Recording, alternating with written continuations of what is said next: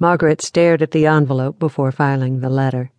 This notion of having her write a memoir of her days as a courier for an important government intelligence agency was an interesting notion, if somewhat frightening, even after so many years. And the money offered was good, though she was no longer driven by the need for income. She wondered if it might not be helpful to take those hidden years of her life from their dusty lairs and look at them clearly.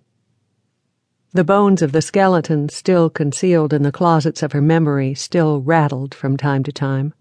Writing about them might be the best sort of do it yourself psychiatry. Margaret hated the thought of delving into that particular past.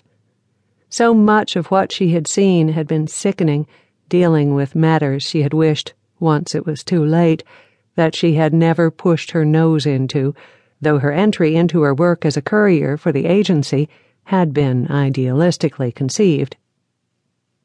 To her, it had seemed obvious that an eidetic memory would be a great advantage to anyone entrusted with secret messages by the government. By the time she knew the agency and the system better, it was too late. She was a vital link in the information network. She recalled people whom she hoped never to meet again, even in the mists of memory. Some of the things with which she had come into contact made her shudder, even after so many decades. Of course, the agency might object to her writing a book about her work for them. She would have to clear anything she wrote with the legal department before she committed herself to such a project for she had seen too many irresponsible people reveal dangerous matters in print. People had died because of such things, some of them agents she had known, and she refused to put even one at risk. She swiveled her chair, turning toward the door into the living room. There, Robert was tying flies and humming like an oversized bumblebee.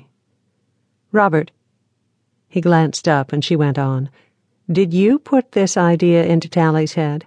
He says here that he talked with you about it. Do you really think it's feasible? She shivered again. The idea makes me nervous, not just because I hate to think of some of the things that happened, but because I can never be certain something I reveal won't put someone into danger. Something I only recall as an incident may be vitally important to the one involved in it. He tightened a loop of black thread and snapped off the extra. Then he looked up and grinned. I didn't exactly suggest it, Meg. I might have hinted a bit. You know you still have nightmares about those days. Maybe writing it out would clear your system. Besides, the advance would let us buy the fancy computer system with the laser printer you've been wanting. You've been too stingy to buy it so far but with that you'd have no excuse not to. He touched the fly with glue. It might let off some of the pressure. You don't have to sleep with somebody who keeps moaning and thrashing and saying, don't, don't, in the middle of the night.